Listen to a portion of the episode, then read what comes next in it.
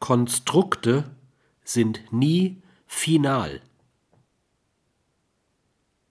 Da jeder Mensch über andere Konstrukte verfügt, ist also jede Erkenntnis, jedes Erklären und jedes Verstehen, jedes Werten aus der Sicht eines anderen Menschen nicht behebbar unzuverlässig.